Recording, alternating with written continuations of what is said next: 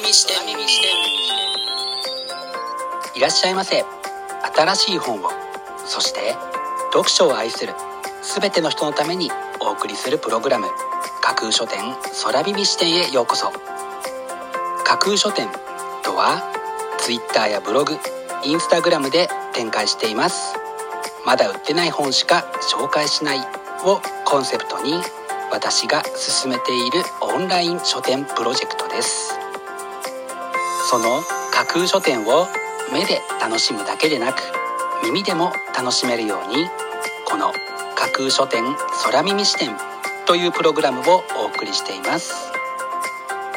架空書店空耳視点は新しい本をそして読書を愛する人のためのプログラムですから読書の目を休めるためにページをめくる手を少しだけ止めて聞いていただいてもいいですしもちろん読書しながら聞いていただいても OK 気になったブックタイトルやトピックは読書ノートに書き留めておくのもおすすめです。読書の時間に限らず通勤や通学の時間の情報収集に仕事や勉強家事育児のちょっとした息抜きにぜひこの架空書店空耳視点に耳を傾けていただいてまだ売ってないこれから発売される本にどんな本かな？読んでみたいな？というイメージを大きく膨らませていただけたら嬉しいです。それでは参りましょう。架空書店空耳視点がまず最初にお送りするコーナーはこちら。架空書店アクセスランキングワイド版。架空書店が毎日発表している前日のアクセスランキング。Twitter やブログでの発表は1位から3位までだけですがここ空耳視点ではランキング発表の範囲を1位から5位までとワイドに拡大してお届けします。それでは早速参りましょう。ランキング第5位。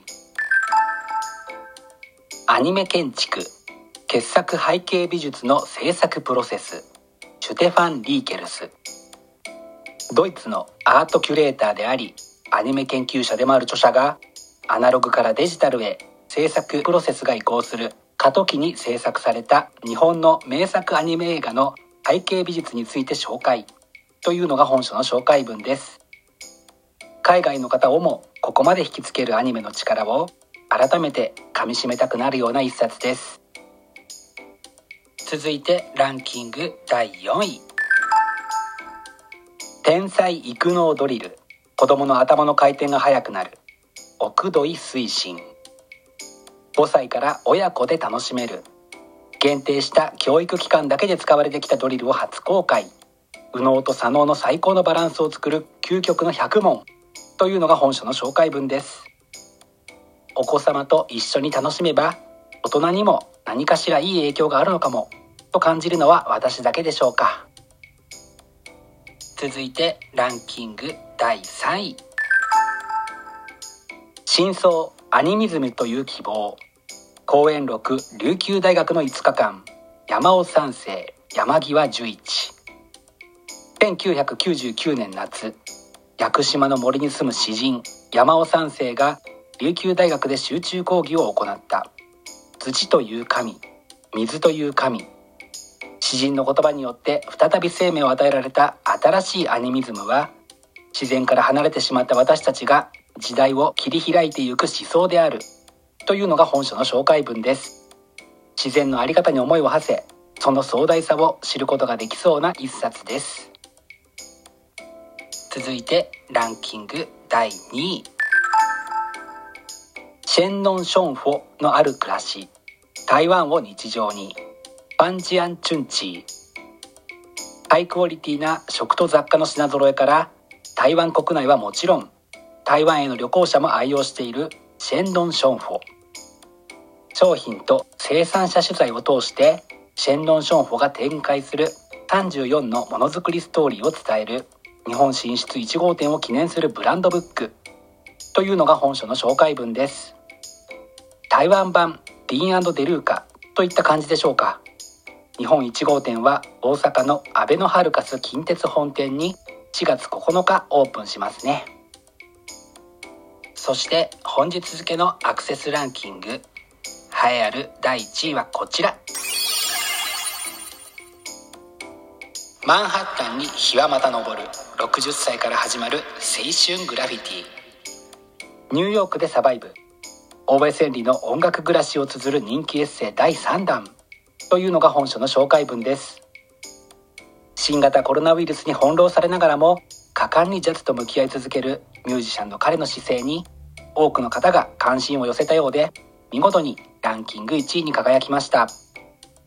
本日のランキング1位になりました大江千里さんの「マンハッタンに日はまた昇る60歳から始まる青春グラフィティ」は角川から3月31日発売です。それでは本日のランキングをもう一度おさらいしましょう。第5位アニメ建築。第4位天才育能ドリル。第3位真相アニミズムという希望。第2位シェンドン・ションファのある暮らし。そして第1位はマンハッタンに日はまた昇る。60歳から始まる青春グラフィティ。という結果でした。発売日までもう少し。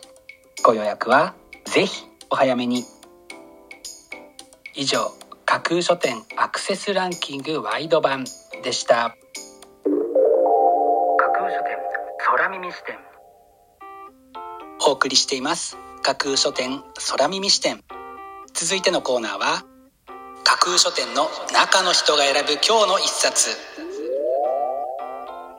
このコーナーではランキングにこそ入らなかった本や架空書店でのご紹介のセレクトから漏れてしまった本発売日より前に発売されてしまって架空書店の掲げるコンセプトまだ売ってない本しか紹介しないに合致せず泣く泣くご紹介できなかった本についてお話ししていきます。本日架空書店の中の人が選んだ本はこちら。インターネットポルノ中毒。やめられない脳と中毒の科学。ステイホームでインターネット時間が増える今こそ読みたい。脳と中毒の関係。というのが本書の紹介文です。スマホやタブレット。またはパソコンで。あなたは一日にどのくらいの時間。インターネットを使っていますか？考えてみると自分の欲しい情報はもちろん。昨今ではあなたの興味を先回りした。AI による情報のリコメントも手伝ってインターネットを使うことそれ自体がポルノと言えるほど強い力を持っていますよね。ではそれをやめてみたら一体どうなるのか。本書を通じてその効果を知りたいと考えて本日の一冊に選んでみました。本日の中の人が選ぶ一冊でご紹介しましたゲイリー・ウィルソンさんのインターネットポルノ中毒やめられない脳と中毒の科学は DU ブックスから3月31日発売です。ぜひご一読ください。以上、架空書店の中の人が選ぶ今日の一冊でした。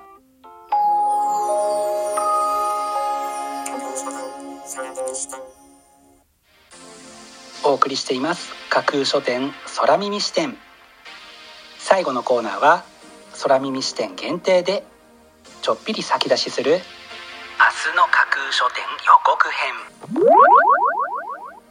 明日架空書店でご紹介するブックタイトルのテーマは未来を変えていく。ちょっとした変化やちょっとした発見が後に大きな違いとなって現れてくる。というのは誰もが何かしら覚えや経験があることですよね。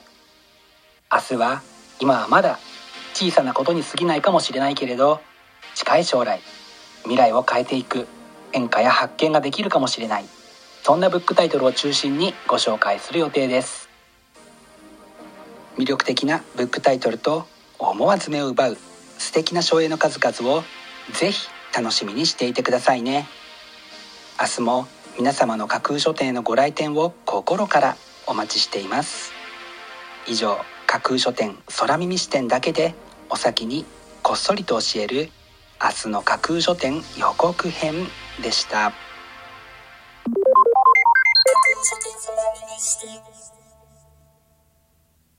新しい本をそして読書を愛する全ての人のためにお送りするプログラム架空書店空耳視点。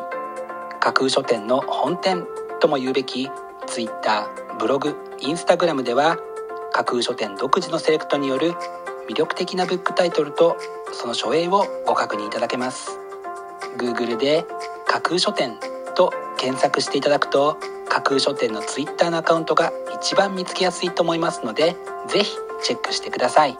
また架空書店空耳視点ではこのプログラムのご感想やご質問などもお寄せいただきたいとともにぜひこの架空書店空耳視点のフォロワーにもなっていただけると嬉しいです。ろしくお願いします。架空書店空耳視点。